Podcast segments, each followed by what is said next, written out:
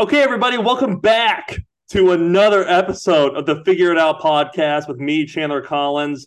Another football episode in the dog days of summer, running out of preseason football to talk about. Sooner, sooner rather than later, we will be talking week one preview around the NFL, including Chiefs Lions, Thursday night on September the 7th. It's almost here. Johnny and Blaine join me as always. We got a lot to talk about tonight. Some NFL news. We'll we'll recap Chiefs Cardinals um, from the weekend. Great game. You know, I was thinking on my drive home tonight from dinner that this might be the most preseason football that I've watched probably in my life, just based on the fact that A, my schedule has lined up pretty well with when the Chiefs have played on preseason, and B, there's just a lot of guys on this team that can make the team and cannot make the team. And so it's been really fun to watch. We'll break it all down.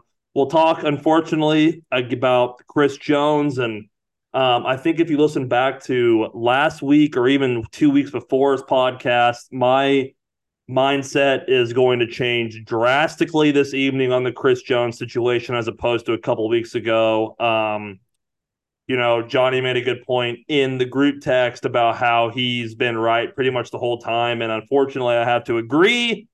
Um, and then we will finish the show with the roster breakdown. We kind of talked in the pre pod here about how it's pretty much set, I would say. We'll talk about maybe some guys that might be some surprises that might make it, maybe some surprises that won't make it. But we got it all for you tonight here on the Figure It Out pod. College football back this Saturday as you're listening to this episode. A lot of good football games. I'm thinking, quick little show update. I think how I'm going to do it, I've been talking to the guys. I want to do a college football podcast. Honestly, and this is no piff to anybody that's been on the Figure It Out podcast as a co host, but I think Mondays, I kind of want to do maybe just a recap of the college football weekend, maybe pick five to 10 games that I really stood out to me and just kind of break them down and try to keep the listeners in the college football sphere. That's something to keep on your radar as you listen to this NFL show. But our NFL show going forward, we will start it uh, week one, obviously, as we've done for two years now. Which, by the way, happy birthday to the Figure It Out podcast. As a host myself, I would be doing an injustice if I didn't mention that. I missed my own podcast's birthday. That's completely and utterly on me. It got to be better. But you know what? Year three, new me. That rhymes. Didn't plan on that. But hey, that's the energy we're bringing tonight. Happy birthday, Figure It Out podcast. Started it two years ago down here in Cape Girardeau, Missouri, and it's been awesome. Great way to uh, to talk to to people, to my buddies about sports, life, and it's been a hell of a ride. Let's get into it. Let's hear from the guys before we do it. Blaine, we'll start with you. Hate the hat you're wearing tonight. I'm glad this is just a podcast, not a YouTube video, because I would make you take that off. Blaine, how we doing, buddy?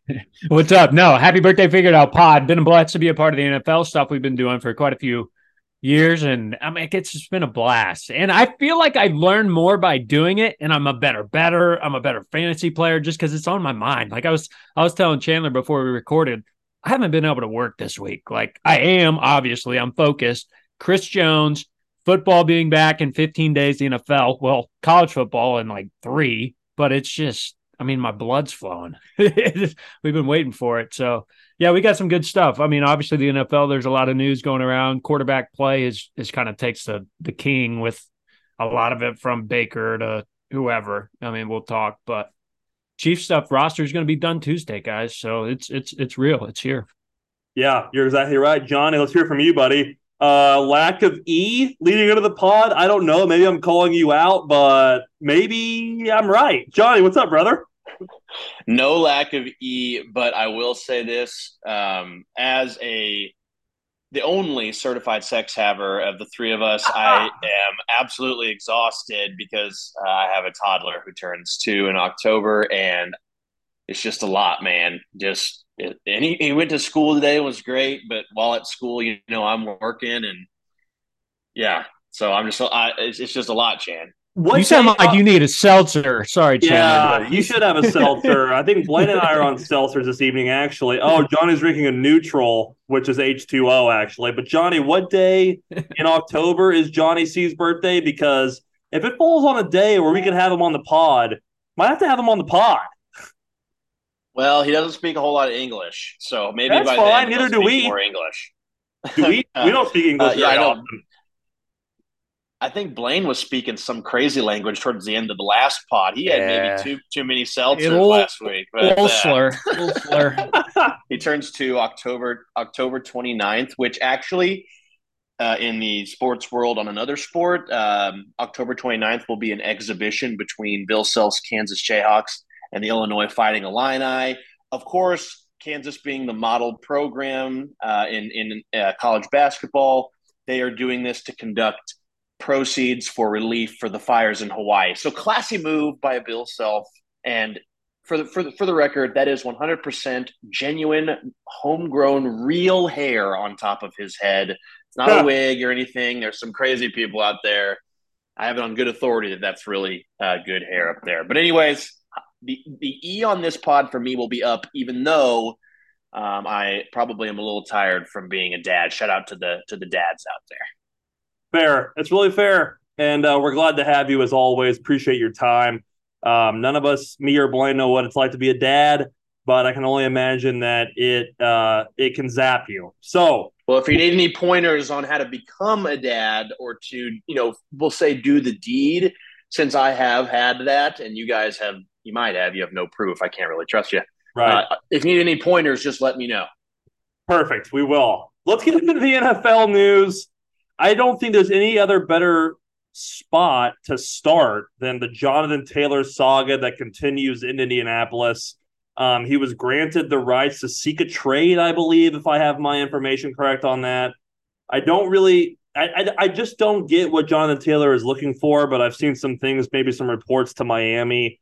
But frankly, like if I, I had a, I had actually had dinner with with figure it out correspondent Colts fan Reed this evening and we kind of discussed it's kind of similar to the Chris Jones situation. We'll get into that here in a bit. But hey, Jonathan, you don't want to be here? Get out. You know, just get out because the, you're going to play football games. There's going to be 17 games in your season, and he's either going to be there or he isn't. And if you don't want to be a part of the Indianapolis Colts, then leave. Okay? Yeah. Don't play. It's all it's completely up to you. You don't want to buy in to the team you don't want to, you know, put we over me, fine, then leave. Blaine, what do you think about that? It just doesn't make any sense. Like I, th- I think it's ultimately Irsay being okay. You want this much money. Here's what I'm going to say. I'm going to go out and say that you're going to be worth a first round draft pick. No one's going to trade for you. It's too late in the game, and a lot of people aren't valuing that right now. I mean, Dalvin Cook or some of these guys that have already signed. Jonathan Taylor, you're coming off an injury I know you want your money, but I, I ultimately think it's Irsay being like, fuck you, you're playing this year. I'm going to say that you're worth a first round draft pick. You're going to realize no one's going to pay you, and you're going to play for the Colts. And I think he's going to play for the Colts this year, whether he likes it or not. And I just don't understand why he doesn't, dude. It could be a lot of fun. I mean, Pittman, Alec Pierce has seen pretty good stuff this preseason or training camp at least. When with Anthony Richardson and Shane Steichen, like, if you're coming from a Steichen and seeing what Hurts did, in that offense and you get a, a running quarterback in Richardson, your year could be really good. Like that offensive line is good too. This offense has a lot of potential. I don't, I just don't get what he's, maybe he's just pissed at the leadership or whatever, but I don't, I don't know. It, he could have a great year as a Colt. I completely agree. And Johnny, I kind of want to transition into you here. I think you have a pretty good pulse on the Anthony Richardson thing because you have, you called that he was going to be the starter.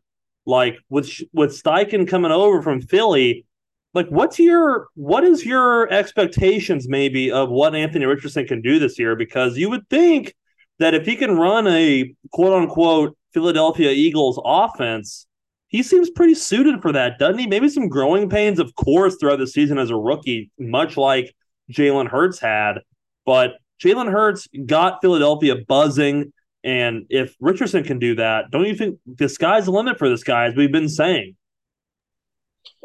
Yeah, that's a good transition. Um, yeah, okay, this is a great way to put it. The Shane Steichen offense in Philadelphia made somebody like Miles Sanders expendable to them because they featured guys like Boston Scott and Kenneth Gainwell and other players all the time. It was a revolving door of running backs there, and maybe that the writing's on the wall uh, for Jonathan Taylor there. I mean, he's he, he's a very talented player. Um, could have been on the Chiefs, but they took Clyde in a brilliant move. Uh, and I, I read that there were six teams from Schefter that are interested. Um, I think Miami is the one that people are talking about a lot. I I, I don't know. I, I would think it would be teams that have a quarterback on a cheap contract that think that they have a chance this year. And so somebody like the Bengals would come to mind. I wouldn't think that they would trade him in the conference. So a team that I think that makes a lot of sense would be Carolina get Carolina. It would make a ton of sense. Frank Reich has connections to the Colts.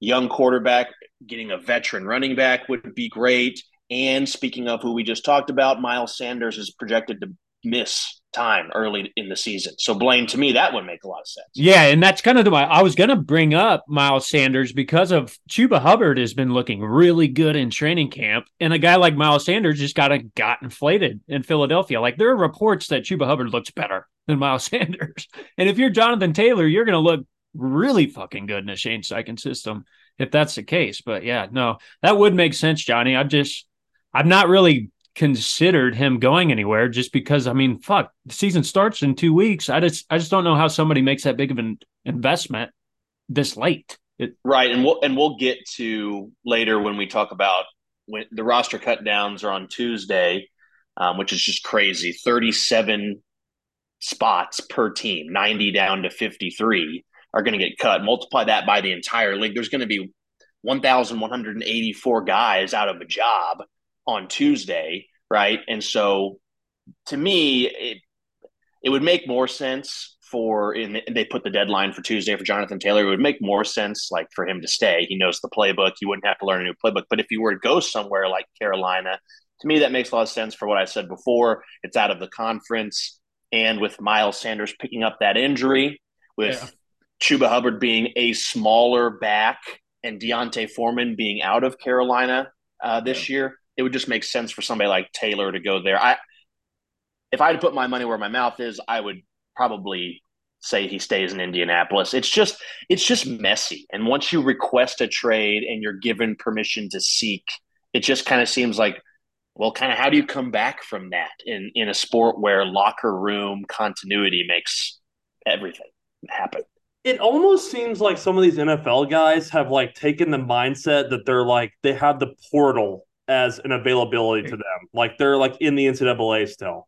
It's like guys, and I say this all the time about the portal, and not to get too into college football, but like the grass is not always greener where you don't know what the grass is in the other field. You know what the grass is in Indianapolis. You're going to get your touches. You're going to run the football in Indianapolis, Jonathan. So, like, you are you that much better off? Okay, let's say that he wants to go to Miami.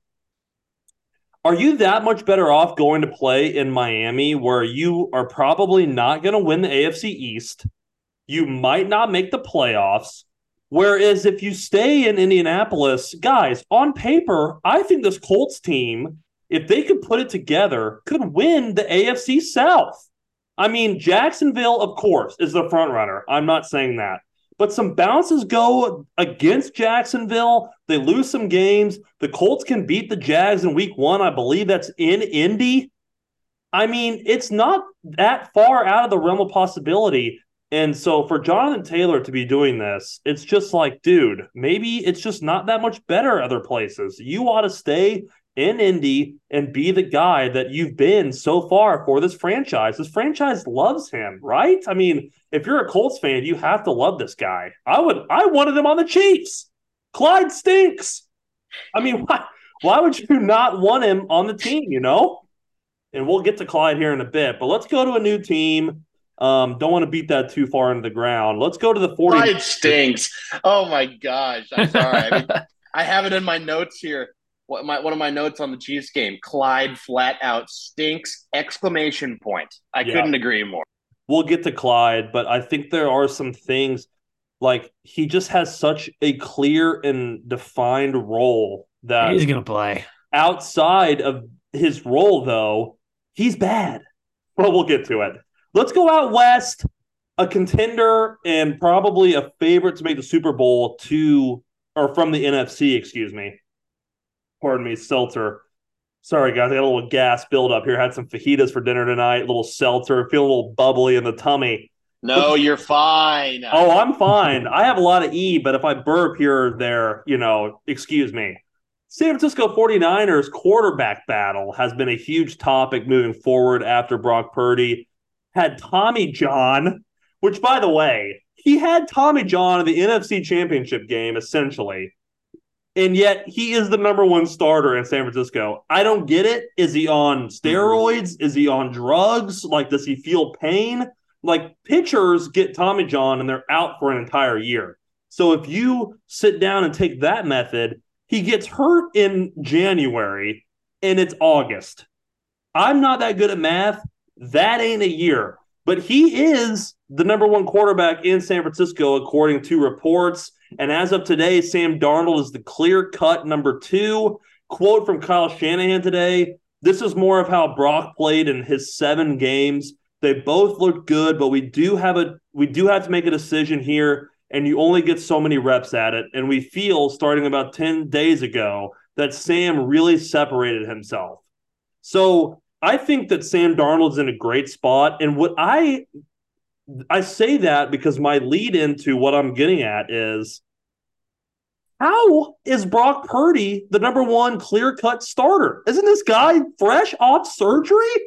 Like, why is it so like clear and obvious to the franchise that he's the guy. I don't know. Hopefully, some of my co-hosts clear it up. Johnny, we'll go to you. You got a pulse on this? Yeah. Uh, real quick though, I, I have to tell this story because it makes me laugh every time.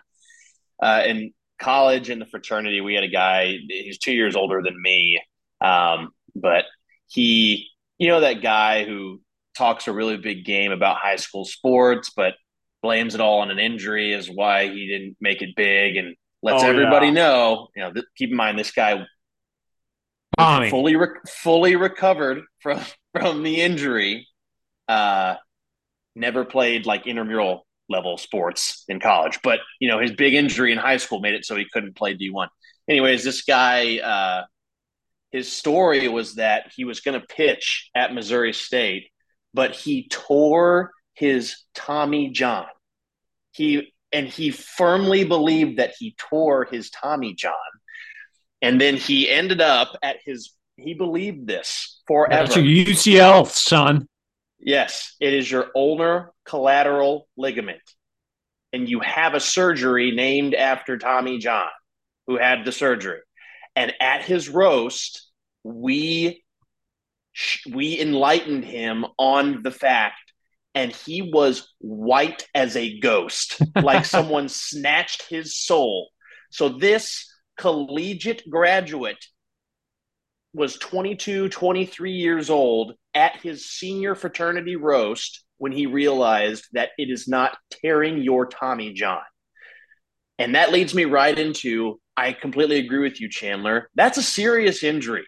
This is that like it, it, it is wild to me that they are putting so much trust into him. And if you guys think back, I, and I could seriously be so wrong on this because of how talented this roster is. When we were doing our initial divisional breakdowns, NFC West was our very first one. I stuck my neck out a little bit and said, I am down on the 49ers this year. Yeah. I, I, I, I, we haven't done our final one yet, so I don't know if I'm going to think it's going to be a nightmare season and they flat out miss the playoffs. The NFC is is is if they were in the AFC, I would think differently. But I believe so fervently in the quarterback position that I I can't trust Purdy. I couldn't really trust him to begin with. I definitely can't trust Darnold, and of course, they can't trust Trey Lance. And so, with all the talent on that roster, it is concerning to me that their quarterback situation is in so much limbo. And one thing I'll say to close out, and then we'll get to Blaine on this Did you guys see that tweet or that graphic about the other players they could have drafted instead of trading three first round picks to go up and get Trey Lance? Let's just say oh. I'll just I'll just say I'll just say one name. This defense could have Nick Bosa and Micah Parsons easily. And oh, it, it doesn't because and, and this is this is the kind of the beauty, I guess. So it depends on who you ask if it's beauty or if it's a nightmare of the NFL is that it seems like the NFL, like like Mother Nature, has these natural checks and balances to where stuff like that doesn't happen only on rare occasion. And it seems like the Chiefs kind of have that rare occasion right now where a brilliant offensive mind and Andy Reid somehow gets paired with a with the best football player of all time. And if you go back to the draft, like the Chiefs a lot of time these quarterbacks go to bad franchises and their their careers take a while to get going or Mahomes couldn't have gone to a better situation with a better head coach. And so long way of saying 49ers might be down. The Trey Lance thing really hurts for them Blaine. I, I well, I think whenever we did that NFC preview, the West preview, I was I expected Sam Darnold to be the starter early, and I was a little bit higher on him just because like I yeah, I was like my definitely. keeper league because we have a keeper league at drafts next week. I was looking at all these people on my roster. Who am I going to keep? I have Sam, I had Sam Darnold on my bench. I was like, what the fuck? Why do I have Sam Darnold on my? He was he four and two at Carolina last year. Whenever he started, and he was decent. Like he wasn't hmm. bad with yep. Carolina. And you put him in that system in the 49er system. He has a he can sling the pill. I, I don't care if he's went what I, I'm looking here at the stats. He's went like 21 and 34 in his career. Not good, but still Sam Darnold with all those weapons, you'd think that they would take a look at it other than just betting on Purdy being completely healthy. But I guess they know something else that we don't know about Purdy of him being healthier than we might imagine. I, I don't know. Like if, if I were to be a 49ers head coach and not see these guys on the field and just look at it on a paper sense, I'd be like, oh yeah, Darnold's a starter and he's going to be until Purdy proves that he's healthy. But I don't know. I guess they're going with Purdy and they're going to stick with it. So we'll see if it works out. I I'm with you though, Johnny. Like I I went through one through 32 and I don't know if we'll release this at some point. I asked you guys if you wanted to do that of power rankings just as fun for the figured out pod to do before the season starts. I was just I, I kept thinking exactly of this. Like San Francisco, you do Philly, uh, not not as good at Dallas. I don't know if they're as good. And they went down to like nine or ten or you know, eight through 10 just because of the quarterback play in general. Like, I just don't know if they'll be that good because Purdy. We'll, we'll see. We'll see fast. Yeah. I mean, and to, to keep hitting on the Darnold point, like he at USC, I mean, hell, he played in a Rose Bowl, correct? And yeah, no, he was good. They ran the pro style offense, and I think that his offense is fitting perfectly in Shanahan. Now, I will say this my final point on the Niners here I think that there is a little bit of the 49ers in my point of Daniel Jones for the Giants and the fact that like these guys probably believe in Purdy. These guys probably want Purdy out there because of what he did last season out of nowhere, led this team to the NFC championship game. And if it wasn't for a freak injury, hell, guys, they might have won that game. They were in, I mean, they were playing right. well as right as Purdy got hurt, and then of course it went completely downhill. But if he stays healthy in that game, you know, I think that that's a that's the Eagles might win, but the Niners are in that game till the end, and so I, I you know, I think it has a little bit to do with that. I think that you can't pull the plug on a guy that did so much for your franchise last season, Blaine. Yeah, and I don't want to be the dead horse by keep talking about Brock Purdy, but what does year two look like as a quarterback? Some people progress like Jalen Hurts, or some people get figured out, and uh, it very well could be with Purdy's skill set that he gets figured out and how they want to do things. But who knows? Who knows? Yeah. I'm I'm worried about it. No pun intended there either. Figure it out.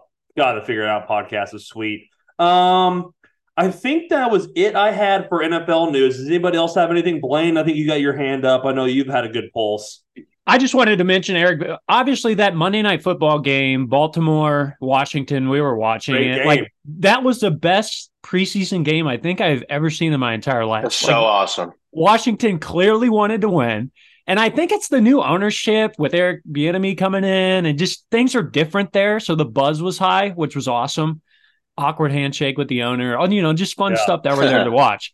But Sam Howell, like the whole point of this, I wanted to talk about Sam Howell, like his true out projection and the Washington, if they're going to rename themselves, whatever, blank. How are they going to look this year? They got some weapons. Now, McLaurin went out with that turf toe. That hurts massively. Even if your fantasy drafts here in the next few weeks, you're going to have to figure out what you're going to do. Again, figure out. But Howell looked pretty good, guys. And I'm I'm a little bit higher just off that game. And people like, oh, you shouldn't make predictions off the preseason. But I think it's real. Like Dotson, Howell, Gibson, um, Robinson, like a lot of those guys look good in that offense. And I'm excited to see what the commanders can do. Really, it, it was fun to watch. Yeah, I, before, I need sorry, to see.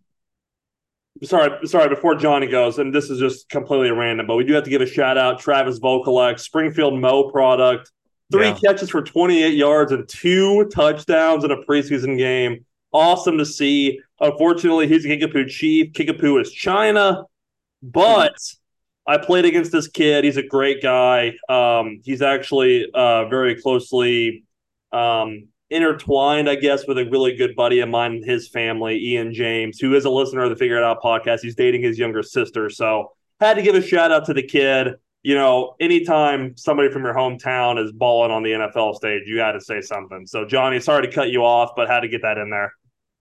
No, and and that that kid's an impressive athlete too. Yep. So I think that that was just Huge. really good, and and it intertwines even more into the Figure It Out podcast. One of our listeners, his name is Cole, not not Mole, right? Different Cole. Um, it's a guy that before I moved to Kansas City worked in my building and Cole's girlfriend is that guy's sister. And so there's like this basically the figured out podcast scored two touchdowns. Nice. Um, against the, the, commanders. And so shout out to Cole Forbes. But uh, anyways, I thought that football game was amazing. I put a note here that I wanted to talk about. It says we are in hell with sports on TV. We are so close. And that's what I felt like when that game was over. I was like, I just achieved preseason nirvana and the next week's going to suck. This is this is going to be a rough week of preseason football and I just need that Chiefs game to get here like I need air to breathe against the Detroit Lions. My my and funny I bring up the Lions there I think Washington, they impressed me uh, in that game, definitely. I still don't think they're going to have a very good record. I think a best case scenario season for them is what the Lions did last year. Like, I think the, like if they are 500 ish, nine and eight. Yeah. And they have some big wins this year and they realize we don't have to move on from Sam Howell, kind of like the Lions, like we're, we're totally fine with Jared Goff um, I think that that would be an exciting season for them.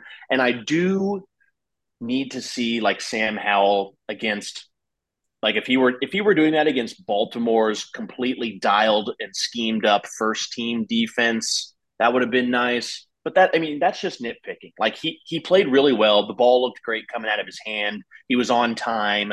And um, other than the fact that he brings his own chicken nuggets to team dinner, I think that I was pretty impressed and I liked what I saw from Sam Howell that night. One more part of news, Chandler. I know you don't have any more, but I do. I I I'm so high on Jackson Smith-Njigba. So I've been so high on him since the draft that he went to Seattle, all on. And I know you drafted DK Chandler, but I've I've just been trying to figure out where Njigba, DK, and Tyler Lockett and all those snaps are going to, you know, catches on a PPR standpoint. Where's that going to go? Where's that? Fracture your wrist in preseason and they say three to four weeks. Like, I, that's that that puts you in a bad spot if you're Seattle. I think he's going to be huge for that offense. What do you? I mean, I I tend to agree, but I love it for DK. I mean, right. it's just gonna. I mean, this is gonna increase his production from a fantasy standpoint. But I mean, you know, you get the surgery now. Sure, maybe you missed the first three weeks of the season, but there's 14 weeks left. Um, Seattle, not in the best division in football by any stretch of the imagination. Two dumpster fire of organizations. We'll get to the Cardinals here in a second as we transition to the Chiefs. Cardinals preseason game. They're awful.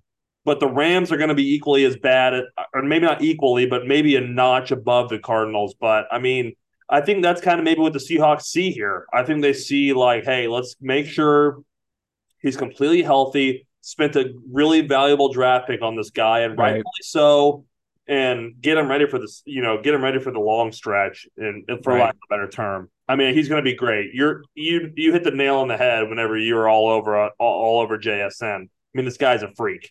I mean, he's a freak. So let's transition here. I'd say into the Chiefs Cardinals preseason game number two. Chiefs with an absolute drubbing of the Arizona Cardinals. Honestly, I wish we could play the Cardinals every week because for some reason we decide we want to just put up a, a ton of points. And the preseason makes it even funnier because it's with guys outside of one touchdown for Patrick Mahomes, which we'll get to in a second. I mean, guys that aren't going to play in the regular season absolutely tore up this freaking Cardinals defense. They're going to be horrible this year. Um, but guys, good lord, let's start with the positives. Chiefs offense looks ready, and I feel like I hate to to to brag on myself here, but like I thought my text the other day was so accurate when I was like, guys, the Chiefs offense is going on all cylinders, and Travis Kelce has done nothing this preseason. Wait until you add him in the mix. I mean, the drives that Patrick Mahomes is in for, he goes 10 for 15 for what, 100 and what was it, 108 or 135 yards, something like that? 105. 105 10 for 15, yards. 105. Yeah, 10 for 15, 105 yards and a touchdown. Um, he just looks so in control. The offense looks so comfortable with he with him in the pocket. And it and honestly, credit to the coaching staff and the players, but it really looked comfortable all night. But specifically when he was in, I mean, there isn't a hole on this offense, in my opinion. These receivers want to contribute, tight ends will know we know what we have there this offensive line. We'll break it all down, but just a quick little synopsis here, Johnny. Um, I mean, it was an, it was a domination. I thought the defense played well. The Cardinals could do nothing. Um, it was a good, it was a great step from week one that looked a little sluggish, a little hungover from the off season, and and rightfully so, Super Bowl champions. But it looked like they had a different mindset in State Farm Stadium, and they put it on display last Saturday, Johnny. What'd you think? Yeah, Patrick uh, and Travis, and we're in the middle of you know the pregame like huddle, and they were breaking it down, and you could tell they were fired up. I mean, Mahomes was swearing at these guys, and uh, Mahomes mentioned in the first game that at halftime he he got after the guys and and, and held himself accountable too, and um, it was nice to see the Chiefs come out fired up. Um, my my main takeaway is that Arizona is legitimately terrible. And I I feel bad for some of their like for their fans. I know one guy who's a Cardinal fan. They are sad to watch and there's like an open competition now for their court. They haven't named their opening day starter and one of their choices is Colt fucking McCoy. So it's like that is really sad. Um, and the Chiefs quarterbacks, all four balled out. They all looked fantastic. And keep in mind, this is the same Cardinal defense that gave Russell Wilson and the Denver Broncos offense fits for for nearly a full half. Russ was like seven of 13, less than 100 yards, a touchdown. Um, but the touchdown was his last throw of the entire half in that game on an all out blitz on fourth down. Like the Chiefs offense is just awesome. And that was me, of course, giving a you know a sneak diss over to Denver. It always makes me feel good. But the main theme there is this horrific defense and team for Arizona. The previous week gave Sean Payton's genius offense and Russell Wilson fits. And Chris Oladokun was Ty Fogling his way down the field. and Blaine Gabbert was throwing bombs to Ihmir Smith Marsette and Shane Buechele, who, by the way, was perfect throwing the ball and rushed for a touchdown. I, I didn't realize I had company over for the game. Um, I didn't realize until I rewatched that he was with the first team offensive line because I was like, dang, this guy is balling yep. out. And it'll lead me to my next point. I won't take all of it. I, just, I do want to mention, though, before I transition over to Blaine, that this Chiefs offensive line is so fucking good. It is so good, you guys, and it, it it's it it furthers the whole story arc of Chris Jones is a fucking unnecessary distraction because all that matters is that this offensive line is elite and protects Patrick Mahomes. And if Patrick Mahomes is healthy, if he's 40% healthy with a good offensive line, the Chiefs are going to win the Super Bowl. And the Chiefs, that wasn't the Super Bowl, but they looked like they could beat anybody in their path the other day. And I can't wait to watch. I can't, I can't, we know what this interior does, right? The interior is amazing. Thuney uh, Creed Humphrey and Trey Smith are amazing. Allegretti is a starting caliber interior offensive lineman as a backup if someone gets injured or if he has to spell somebody. Um, but the new tackles are extremely exciting. Jawaan Taylor looks like a ballerina out there. He is so light on his feet. He has that snap timed so perfectly. And there's a little wrinkle in the rule. It's like the Lane Johnson rule, they call it, that you can move your weight backwards as the ball's being snapped. And it looks like you're false starting every time. Mitchell Schwartz did this too. He has that perfected and he looks great on the right side. And Donovan Smith on the other side really couldn't be more of a polar opposite in a good way, offensive lineman, because every snap is an all out bar fight for Donovan Smith. And to see him fully healthy, you see why he played for eight years at a Pro Bowl level in Tampa you see why he's a Super Bowl champion. Like this guy is good on the left side, potential to be the le- best left tackle Mahomes has ever had. And so, Blaine, I mean that those were my big takeaways. Obviously, Mahomes is great, but the rest of the quarterbacks were so good, and that offensive line is elite. Just one thing, real quick, too, before Blaine goes. Actually, two things rough day at the office. This goes to how good the Chiefs offense is and how bad Arizona is. Rough day for Isaiah Simmons. First off, Justin Watson burned him for the touchdown, ran literally right by him in the end zone for Patrick Mahomes' perfect throw, um, and threw it right where Justin Watson could only get it. Shout out Johnny Rowe for the Justin Watson take. But Isaiah Simmons looked bad. And then Shane Buechele juked Isaiah Simmons at the goal line for his rushing touchdown. Shane Buechele, are you kidding me? if he has to come into a game, guys, through two preseason games, knock on wood, of course, Patrick Mahomes is going to stay healthy the whole year. But if it has to be Shane Buechele, good lord, I feel pretty freaking confident, Blaine. Yeah, no, I'm a Blaine Gabbert guy over Shane Buechele. I'm I'm sorry, obviously, but Mizzou. But I think Blaine's just a veteran presence. He's he he has not had a hiccup all preseason. He hasn't had a hiccup. Right. I mean, hell, he led the Jags to an AFC championship. He's fine. Like we need him as our backup. But Shane's good to be there. All I'm saying, and without this, is that John J- Donovan Smith was just fucking mauling people. Your bar fight thing, it that's one of my biggest takeaways. He just pancaked three guys within a drive. Like I didn't know if we were going to see that this year, and it was one of my biggest question mark. Is like, what is this gonna, you know, what is this gonna look like with him? Maybe he's not healthy. Maybe he's okay. And then the timing and the rhythm of the tackles, we talked about that even last week. How's that going to look? But if that's not a problem, this offense doesn't have one. But yeah, you're right. Guys, I did screw that up. It was obviously Blake Bortles. I got a little carried away. It wasn't Blaine Gabbert. But Gabbert is an NFL quarterback, has been for years. Mizzou just produces second string quarterbacks. Chase Daniel, Blaine Gabbert's fine. Whatever. I'll, I'll, I'll throw Drew my hands Lock, up. Yeah. Drew Lock. Yeah. I mean, it's, it's the way it is. But the tackle thing was one thing that I wanted to hit on. I'm so excited to see how it happens week one against some like Aidan Hutchinson and some of those guys to really Great test point. it but we have to have that early and often, and that rhythm has to be there. Pat has to be clean because if Pat's clean, fuck this this offense is going to have no hitches, none.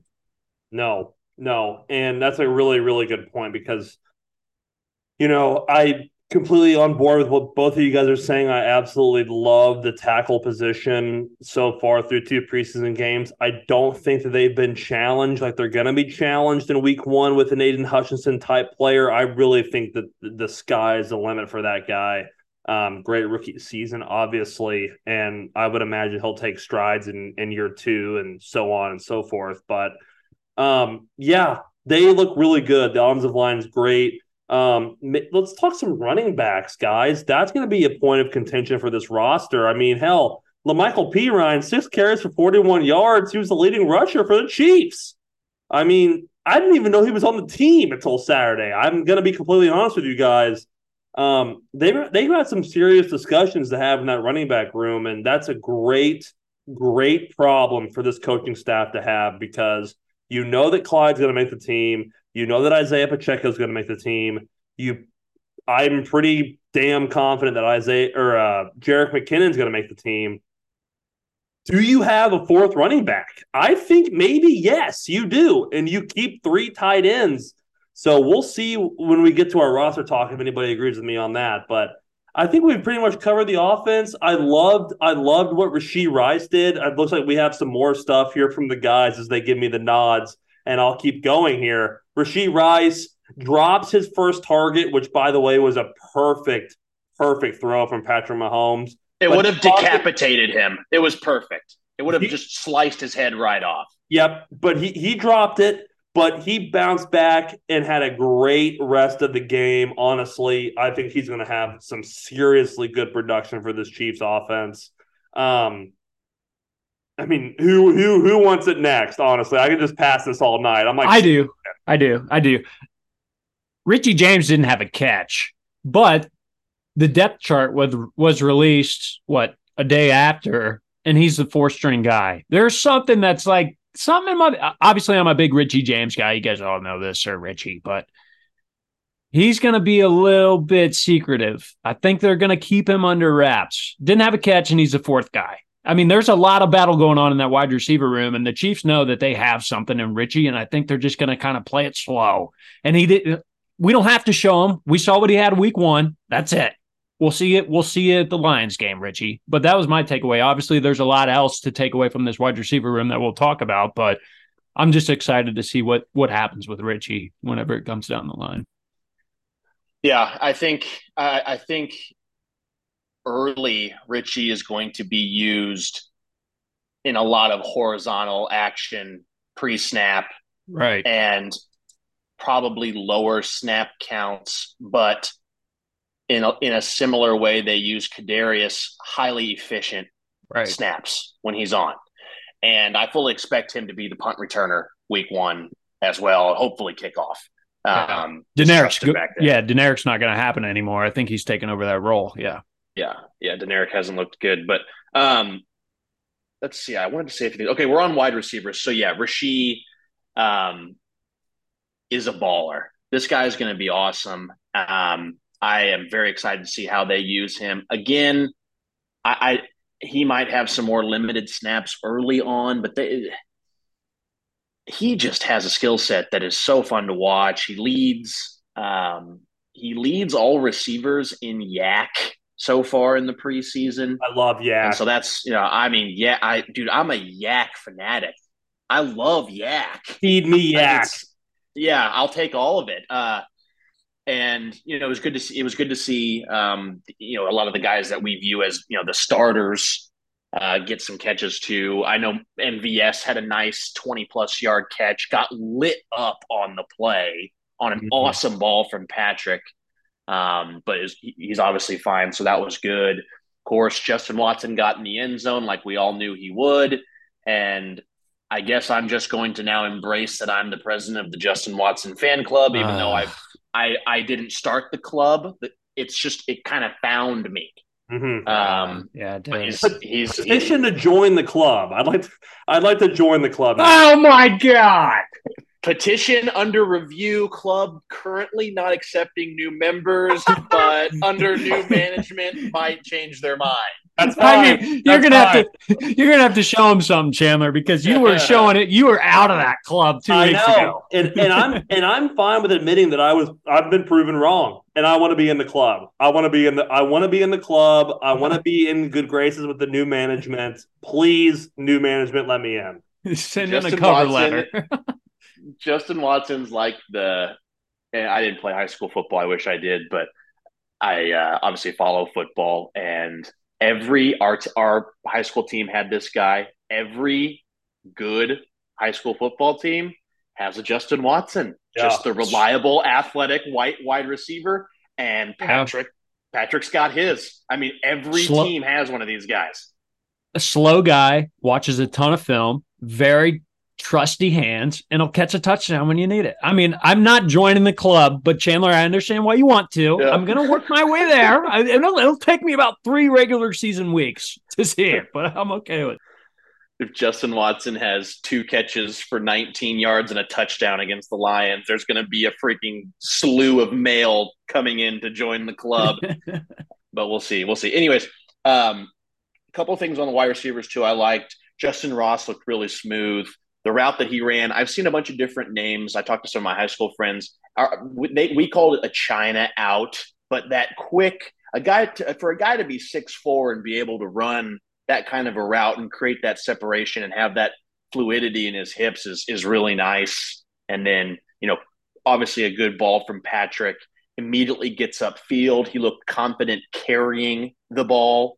And then good stiff arm. Blaine's putting in here that it was called a scat route for them. So yeah, it, it just a nice a route that is really if you're singled up, you're it's indefensible. Chandler says it's called a whip route. Um, we all the whip scout China out. Yeah, we like all that stuff here on the Figure It Out podcast, and we like Justin Ross again. Uh, excited to see what he can do. Hopefully, he gets some good run um, th- this weekend against the Browns, and then finally. This goes to show the talent in the wide receiver room is that Ihmir Smith Marsette had four for 92 and a touchdown. And guys, he has zero chance of making the roster. Zero chance. I mean, practice squad maybe, but he seems to be too talented of a guy to be on a practice squad. He's a rel- he's reliable in the return game, right? So like he plays special teams, he can put up production in the wide receiver game, and there is zero chance that he's going to make this roster. What for who, Blaine? I mean, if they keep seven, one, They- two, they- three, they- four, they five, would have six- to Wait, keep- yeah, yeah, no, they'd have to keep Yeah. eight. You're right. You're right. They'd yeah. have to keep eight. I don't It's know, not gonna man. happen. It's- No, you're right. You're right. I I mean, mean, so and- go ahead, Chance. So- so- we haven't even hit. Rashee Rice was the leading receiver with eight catches for 96 yards. Yeah, and he leads the league in preseason yards after catch. That is I- amazing. You know what? Okay, okay. You know what? We are just reiterating the same shit that we Right. just said five minutes right. ago. Right, yeah, yeah, yes, yes, Yeah. yes. but I want to Getting be excited, Johnny. I, I want to Me be. I would like to go to a buffet of yak. I want unlimited servings of yak. I want the yak, and I want it now. And Rashee Rice is going to give us yak. Yeah. Just sit down at the table. Sir, would, would you like a menu? No, I'll have all the yak that Yep. you have. Well said. No, I don't think you understand me. I would like all of the yak that you have. Yeah. But re- like seriously though, guys, we did talk about this about Ri- uh, Rashee like early when we were watching this tape and we were talking about this after the draft. Like, turn it on. Like it was there. Obviously, that's why the Chiefs took him. And even I, I don't know if Veach said it after the draft or something, but I, I literally think the physicality that he has was a reason that the Chiefs took him, and it's on show. Like it's obviously there. It's production. He's not the fastest guy. That's one of the things when I'm watching him run a route. He's not like cutting, cutting a Tank Dell that's 150 pounds, but he's He's I mean, violent. he just yeah, he'll get open, and whenever he gets the ball, good luck tackling him. Whenever you're a D back for fucking Arizona, that's 160, you know, around the, the eight, knees. the, the eight catches to me is what's Yeah. most impressive about it. Right. I mean, It's that's huge. and eight catches after dropping Yeah. your first one. A lot of guys could crumble in that moment. You know, like it's it's it's, it's awesome. It's awesome And- to see from from Rashee Rice. Sorry, Johnny. I know you got some more, but it, Oh no, yeah. I would just it almost I'm not saying like he's a Juju replacement. There's no way of replacing that immediately as a rookie, but it was very similar game. Like I felt like his game is very, very Juju was physical. Rashee is physical. Like they're just a point of that aspect. We needed that guy in the wide receiver room really, really bad, and he's going to bring that to us out of the slot. Just because we got a lot of like Kadarius. Kadarius not going to run over anybody. Richie James not going to run over anybody. But you need a Rashee to be able to put your nose down, even on the goal line or wherever the fuck it may be on third and two. Like just just give him the ball and and let him do his thing. Yeah, it's huge. I have two final things we'll call it two and a half on the offense, and then I'm I'm good. Um, I'm adding the half, and I'll start with that one just because of a quick thing you said. I actually push back a little bit. I think Darius is violent when he runs. I actually do. He he, yeah. he lowers the shoulder. It's a quality that if there was a redeeming quality about Mecole, um, he did when he would get some horizontal action, he would be able to run over some guys. Kadarius, I think, is a violent runner of the football. Anyways, the last two things, I thought it was great to see Travis get a little involved on a typical Mahomes extend the play, throw back across the field fashion. That definitely got some blood flow going. And then the final thing is that there was one long run by Jerick McKinnon that was incredibly well blocked that if Clyde had that same run, he would have just ran right into Creed Humphrey's ass and fallen down for like one or one or two yards. I'm telling you guys, I believe Blaine is correct. I think or Blaine Chandler, I think you've said it too. Like Clyde is going to get snaps, 100%. especially early on, hundred percent. There is a very small chance he holds up throughout the season, and there is a very high chance that he is going to piss us off. I mean, the Chiefs, what they they the Chiefs started the game with a Clyde handoff for no yards. Is am I is that isn't that what happened?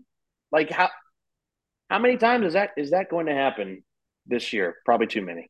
But that's really all I got on the offense, unless you guys had anything else. I mean, we just spent a lot well, of time on it. Well, I think that Clyde, I think that his role, he's, I, I really do think that through through through two preseason games that he is good at just little those little. I mean, Blaine said scat, so I'll use that word. Little scat routes out into the flat and catching the ball and getting upfield. But good lord, if yeah. you hand him the ball off and run between the guard and center and guard, he's horrible at it. He yeah. can't. I, I don't know if he can't see. Maybe he needs to go to an optometrist. But like he can't see anything. He cannot zero burst. He has yeah. zero burst. And and and and you know, I've never been a running back in my entire life, but I've been tackled before plenty of times. You've got to fall forward. You're right. You've got to fall forward, and he literally can't. If a defender touches him before he can get any sort of burst or any sort of like really momentum, I guess even's a better word than burst because he doesn't have burst. So I guess if he can get any momentum going, he's better. But if he doesn't, he is toast. It's awful. I don't believe I can't believe it. I've never seen a running back like him. It's just a weird way that the Chiefs want to use the running back room, though. Nagy said, I don't know if it was yesterday or today or whenever his presser was after practice, but basically just said that the pass catching ability of the running back room is massive for this offense, and you're going to win a job out how, how well you can pass catch the ball. And obviously, we know Clyde can do that, and it's going to happen. That's what I, I mean. I said it last week. He's going to get a lot of reps because of it. But fuck, dude, like, what do you? I don't. I don't know do you guys have any thoughts on La'Mical too? I, I, I wasn't able to watch the whole preseason second half. I was out on cocktails with my wife, took her to a date, all this, you know, yada yada. So I wasn't able to watch all the snaps of La'Mical. But 30 seconds quick, how did he look? I wasn't I, I caught a few highlights, but what are you guys' thoughts overall? La'Mical, Deneric Prince. It's been a big topic. He looks like a professional running back, and like in a way, Deneric does it. Like I don't right. know if La'Mical right. Perine is going to jump off the screen but I would be far more comfortable with the ball going in his gut than Deneric Prince at this point, which sucks to say because I like the Deneric narrative, and I think it was I. It got picked up by so many people. It was great, but I, I, I just don't, I don't see it so so much from him. Even though he did get in the end zone. No, I agree. uh, that's a great way to say a professional running back. La'Mical looked like he was ready to play in the NFL. Deneric, I think maybe just needs more growing time. I really do. I mean, think of yeah. Pacheco last season. We were people were kind of weirdly high on him, and then the buzz kind of fell off a little bit, I'd say. And then it really started to ramp back up. I think more reps. I think a couple weeks on the practice squad would do him well as we move into the regular season.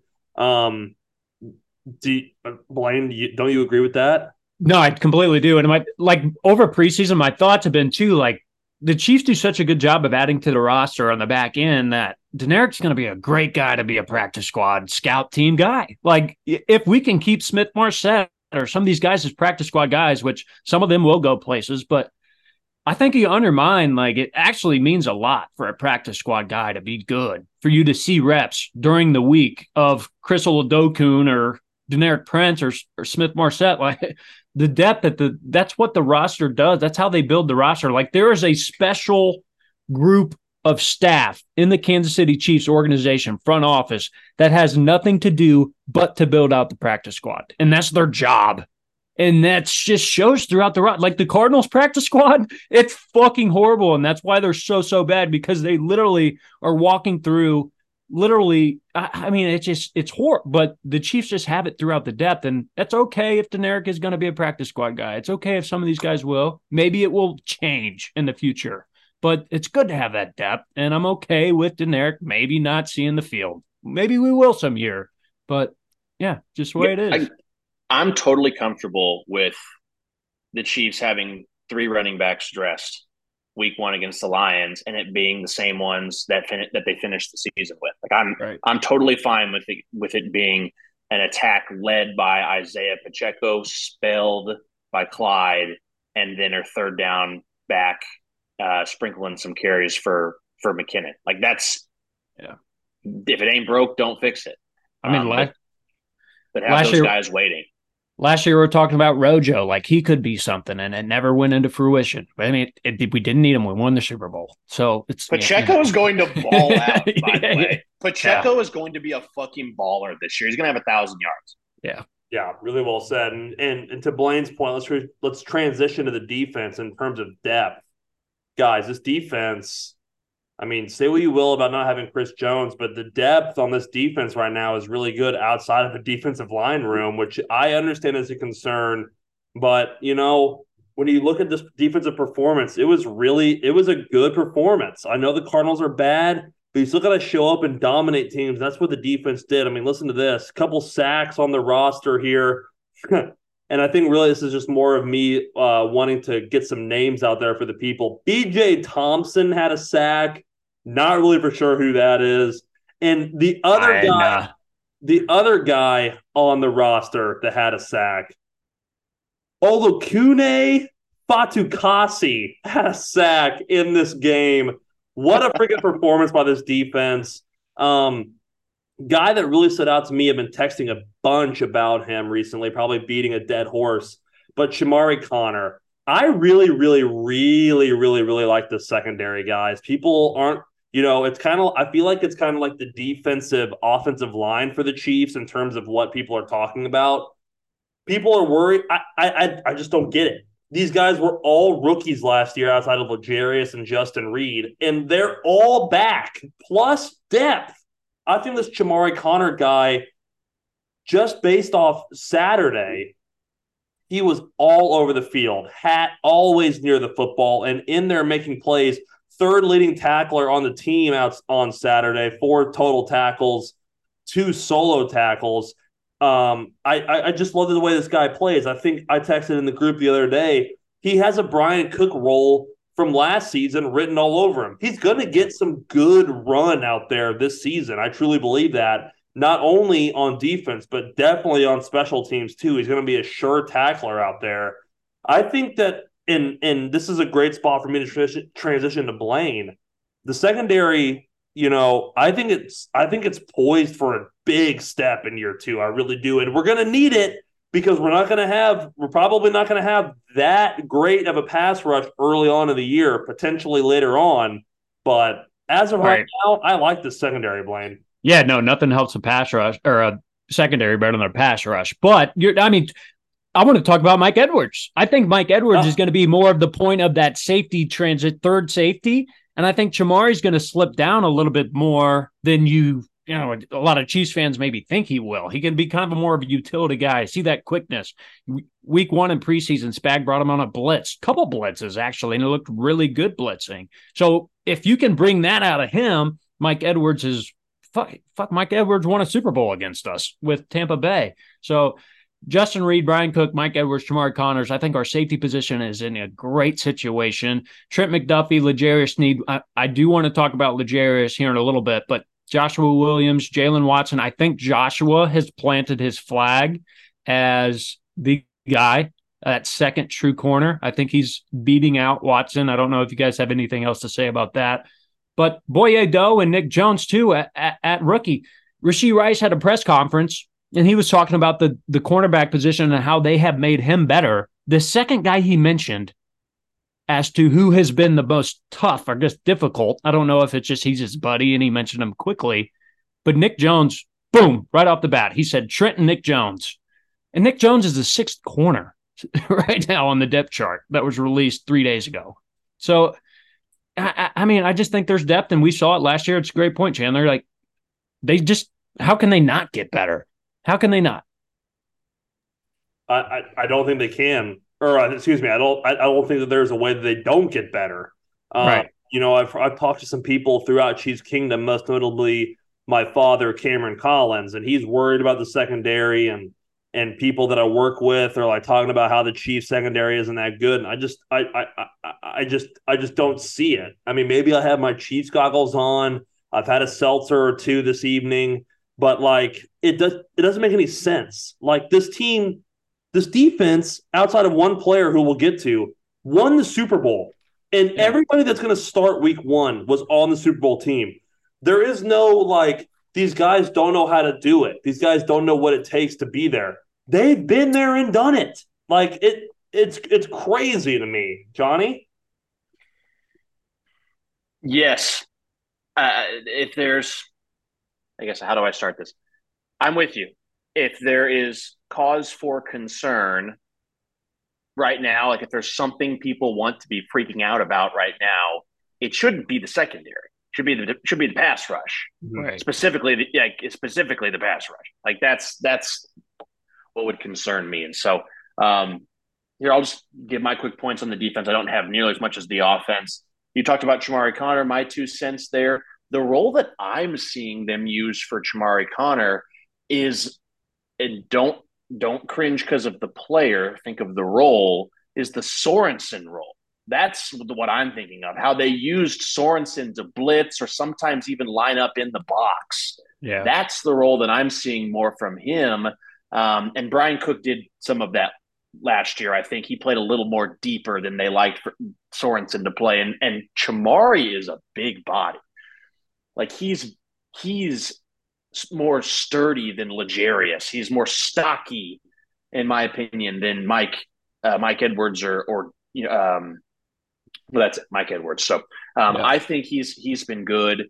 Uh, he looks, you know, there's there's a lot of these guys like they look like a freaking baby deer walking around, like they're raw. Chamarri just looks like a pro. Like he looks like Yeah. A guy that I would see on a professional defense. So I like to see that from him. I'll stay in the secondary real quick. You, you mentioned Josh Williams taking over for for Watson. Completely agree. In fact, I don't think I've heard Jaylen Watson's name the entire training camp. Right. Where's Jaylen Watson? Um, maybe that's a good thing because he's locking people down, but I feel like I haven't even seen him in Chiefs social media clips. Right. I've seen nothing from Jaylen Watson. Where where where's this guy at? Maybe it's because Trent McDuffie's been so good or something like that.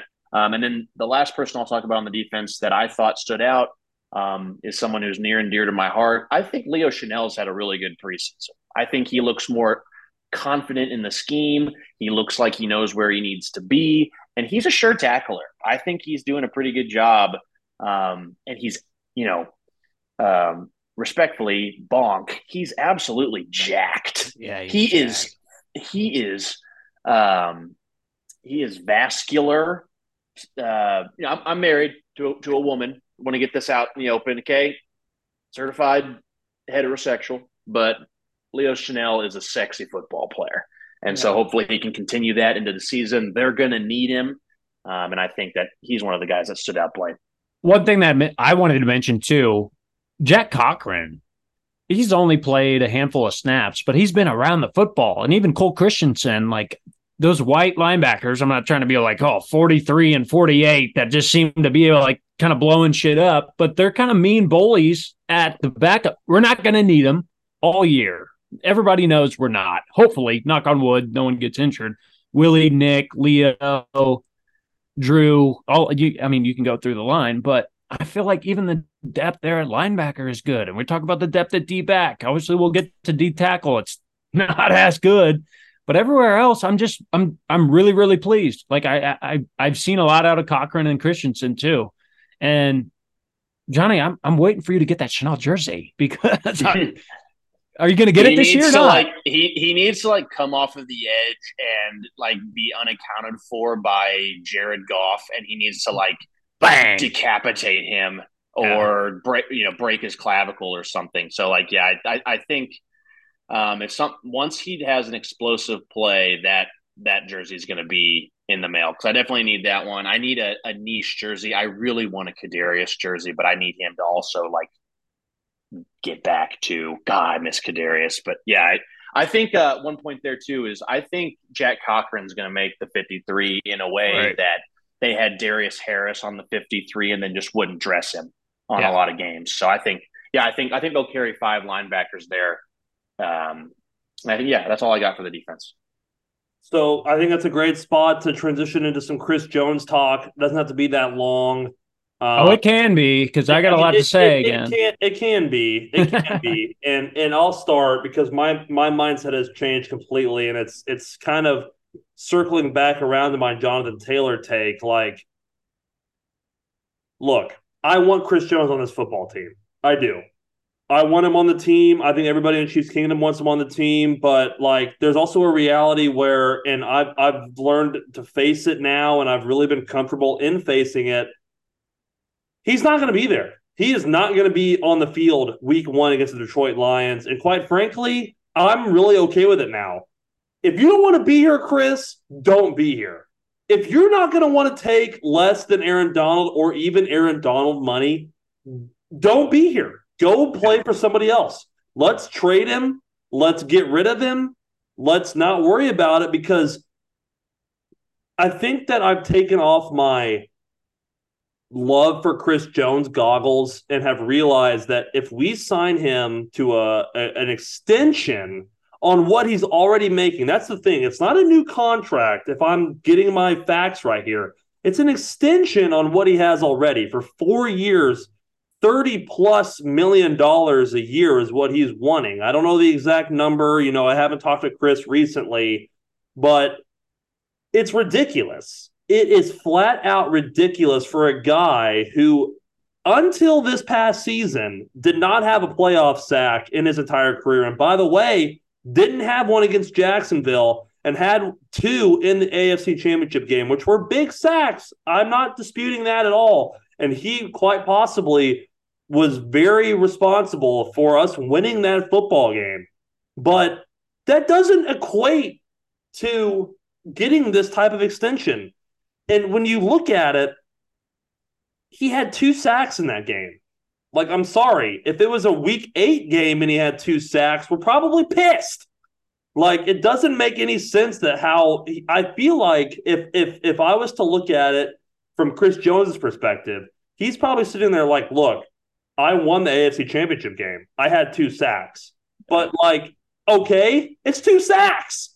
That Horrible is, offensive line, by the way. Not trying to undermount it. That doesn't mean that you just all of a sudden get a 33 plus million dollar extension. It's just bullshit.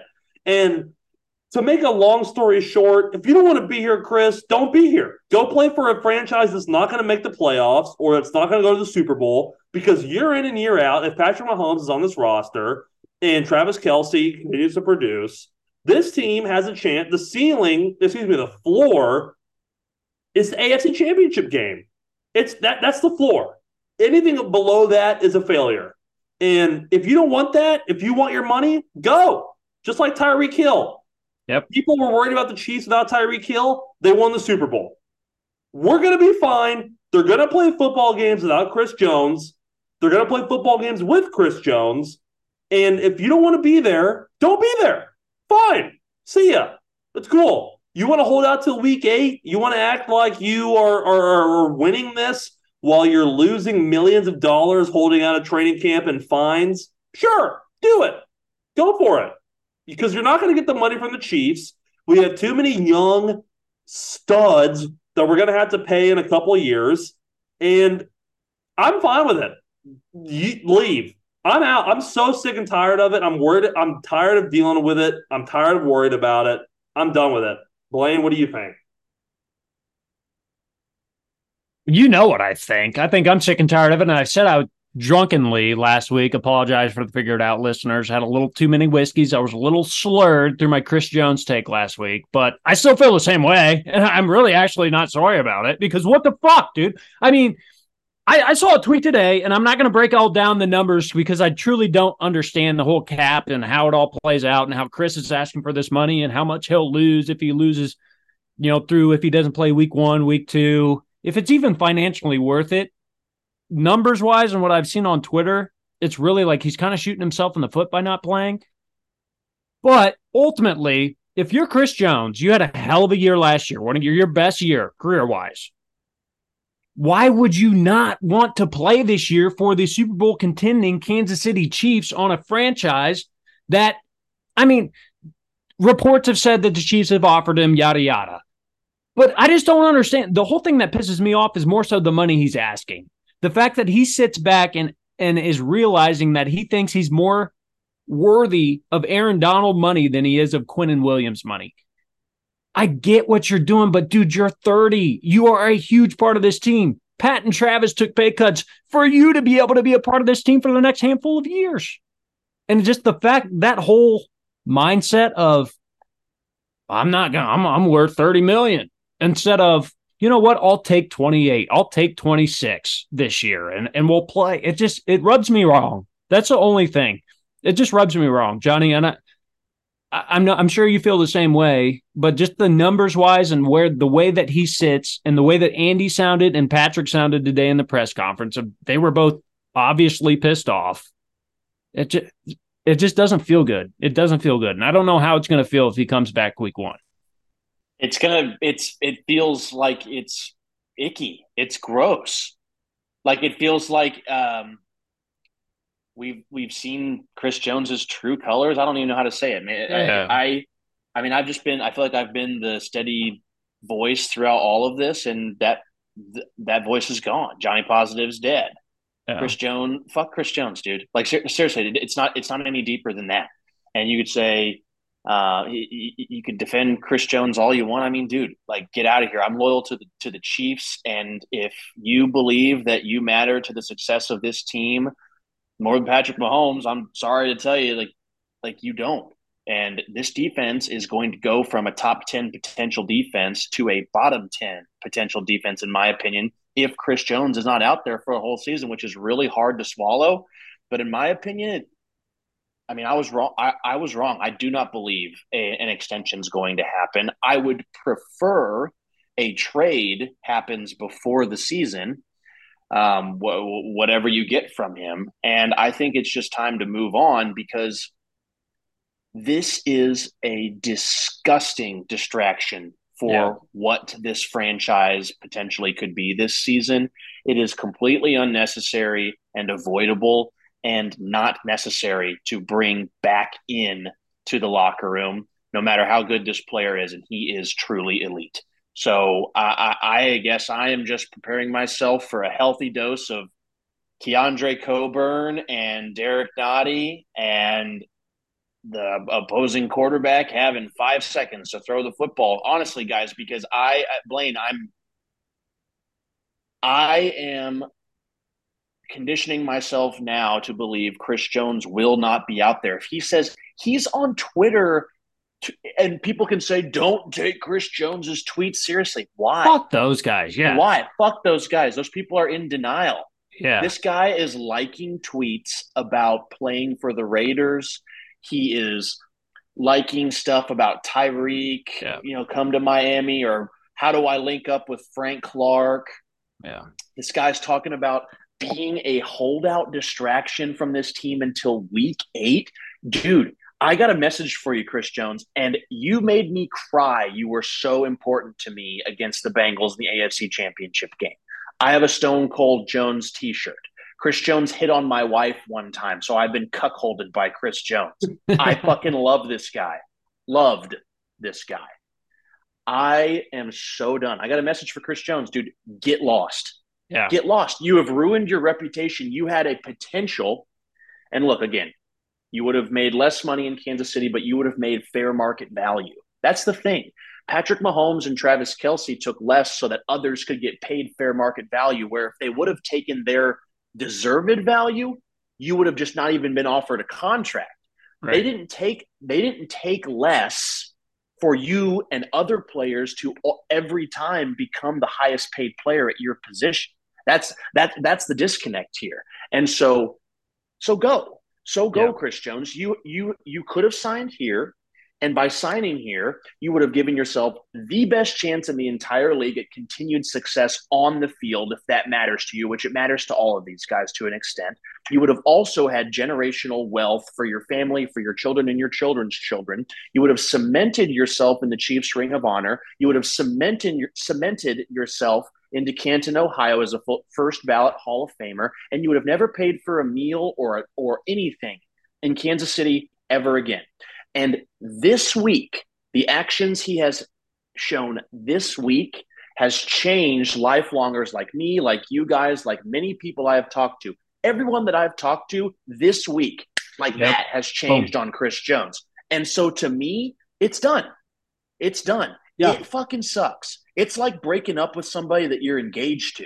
It is Yeah. fucking terrible. But to me, Blaine and Chandler, I am heartbroken over this, but I'm moving on. The thing that pisses me the most off about this is put yourself in Brett Veach's chair. Do you do you guys truly think Brett envisioned this happening? I don't.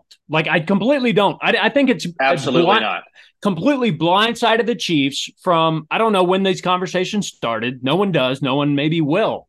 But the fact that this is just carrying on and carrying on and carrying on and carrying on, like this could have been resolved early on and it could have been a no problem. And like you said about the Ring of Honor, just the legacy and all the things, that was what we all thought Chris Jones was going to be here for another year. When he signed this contract that he is currently on, he was the highest paid defensive tackle in football before Aaron Donald got paid.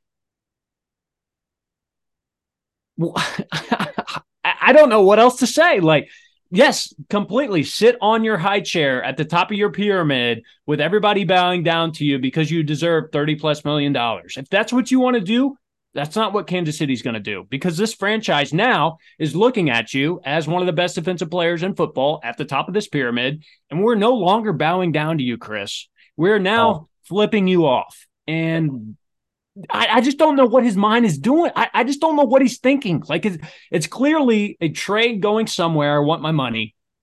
But if he plays week one, is he going to get fucking booed? Like, I don't think he will, but there's something like I will be booing him, and you will hear it from my house. I literally, th- I agree. Like, I think the Kansas City Chiefs fan base is completely, like you said, this week flipped the switch, and I don't think there's a going over that. Spe- like, he crossed the line. He crossed the line, Well, and it's. Eh, I don't know how to recover. And I let me tell don't. you something. Let me tell you something about pyramids. They ain't that high. I climb up one every week, and it's, and a matter of fact, I climbed up one today and looked down, and I was like, "It's not that high. I think I could jump off and survive." So, Chris Jones, I mean, you come back. I really hope you do. I guess if you take a team friendly deal, but man, I'm Johnny said it was A like deal's not happening. A no, it's. not I don't No. think it is either. No, And- it's and- not. and it's no. gone. Johnny said it was like breaking up with somebody you're engaged with and never been engaged. But quite frankly, I feel like it's kind of breaking up with somebody in like your sophomore year of college. It's like, hey, uh, see ya. Like it, it's over for me. Like I just, I, I- I'm not, I'm not in that, I'm not in that mindset. Like I just, I've, I've I made a complete 180 in my mind. I'm willing to admit that here on on. the podcast. I almost feel like he's fucking somebody else. It's not even that sophomore year. No, fuck no. It's like me and Jess breaking up right now. Like he's been he's meant that much to us. Like we are married Yeah. to him. I'm more of a married. I don't know. this. Okay, yeah, maybe the relationship means more, but like it's that mindset. It's like God, dude. some, some other chick. Okay, hold on for the for the listeners too, and, and I wish listeners had would have been able to see the texts over the last month plus because it is hilarious to hear Chandler say like, "Oh yeah, he didn't really mean shit to me anyway," because Chandler has been going through it. I said has been I said really I said I was through it. willing to admit it. But even so, it's so perfect that you just said that because not five minutes ago, Chandler just held up a fifth of Jim Beam and he poured himself a shot because his emotions are so fucked up right now. And then he's like, "Oh yeah, she didn't matter to me anyways." Oh Chandler, oh she it he matters. Chris matters, and he and he's gonna all matter. are hurting. Yeah, he's got he's- he's, gonna oh, go. he's Johnny. gonna get traded trade him somewhere and he'll go play there say they trade him to fucking this Chicago. be easy chicago bears like i said two months ago and that we play him week three and he'll probably have a sack and a half and it will hurt and chicago won't make the playoffs and we will use chris jones's bullshit as motivation like we did with tyreek and it will be fucking amazing the way that the chiefs weren't going to be able to do anything. They they're they're going to take a step back, and you know th- there's. I kind of believe in this. I think it's why the Chiefs like to retool with youth. The Patriots did this a lot. By having a lot of success, and you, know, you might run into a bit of complacency. That's not a shot at these guys. They're prideful professionals, but like you know, you might run the chance of not having like a chip on your shoulder or some extra motivation going into a year after you've won the Super Bowl. And having something like this as a rallying point to me might be good for this Chiefs team. I know that's just me trying to spin it to where I'm not sad.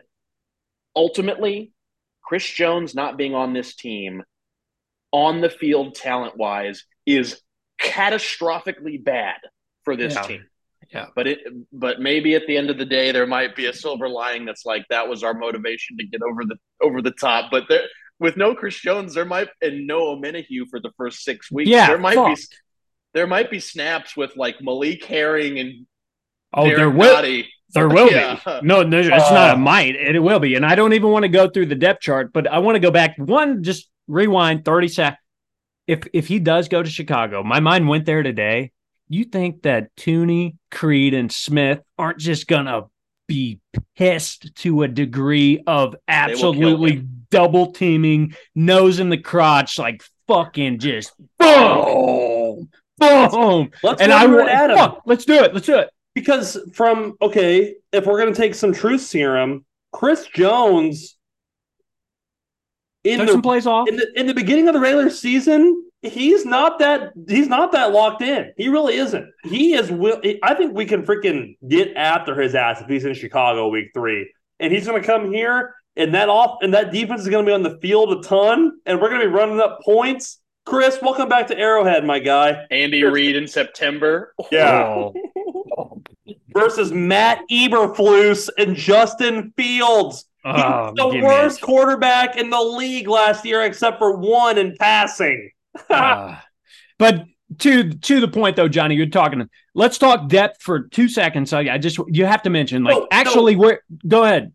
No, I was just gonna say, let's. That's a great way to segue into the end of the show. Let's go. Let's get into the roster. Let's let's break down what we think somewhere around in here. I mean, you guys keep forgetting about Olakune Fatukasi. He's gonna get some run week one. I'd say oh old, no. old Fatukasi. I like this guy. He had a sack Saturday.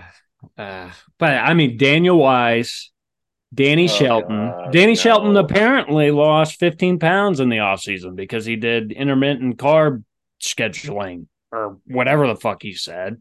Phil Thanks. Hoskins. Oh, and Oh, we're.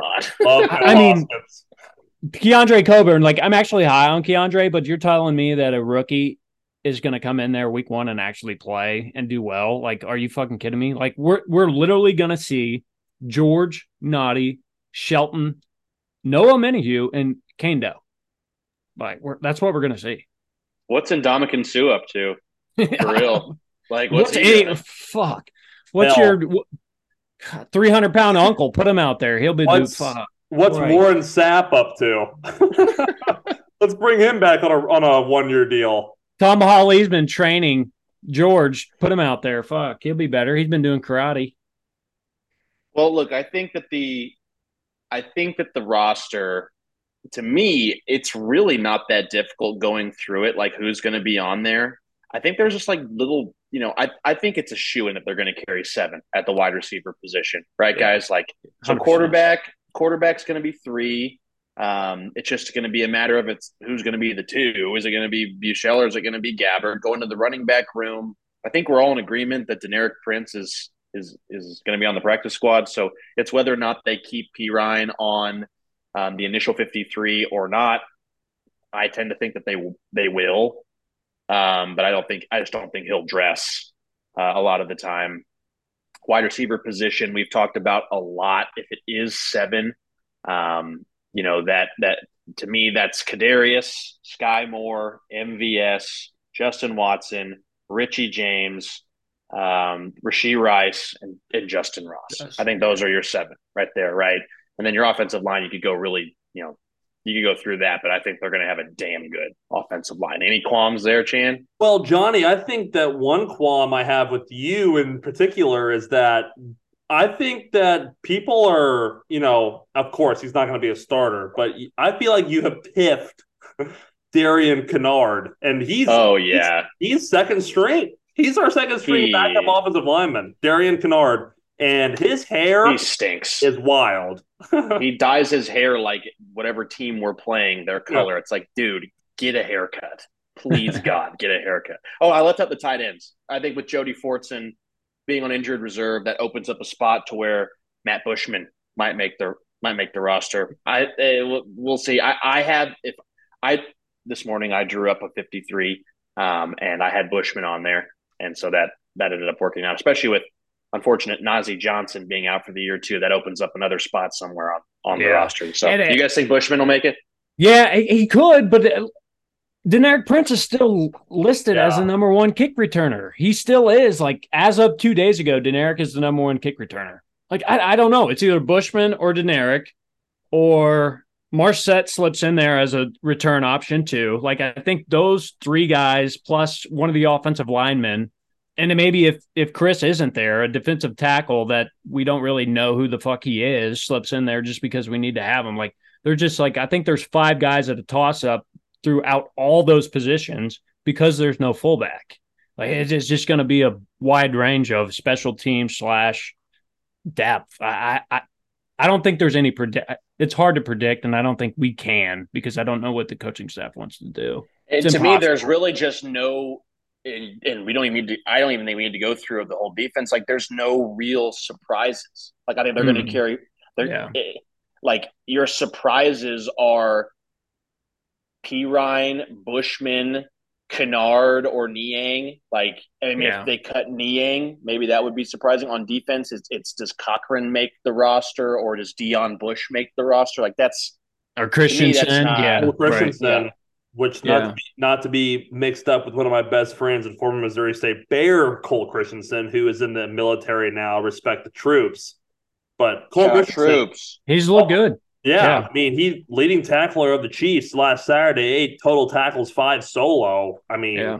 Yeah, no, Oh, Chandler, quick tangent. Sorry, I know we're about out of here, but uh the Chiefs put up a James Winchester highlight tape. How sick was that? it was really freaking sick, and I put it on my Instagram story for those who don't follow me. It's the most important position in football. Hey, Get oh, this. here it is. Harrison Butker trots out for three. You're all worried about him kicking through the uprights. He ain't kicking it through the uprights if he doesn't get a good snap. It's so important for James Winchester. Long snappers are crucial, vital positions on football rosters. People you don't think about. People who just go out there and do their job and are huge morale guys for the locker room.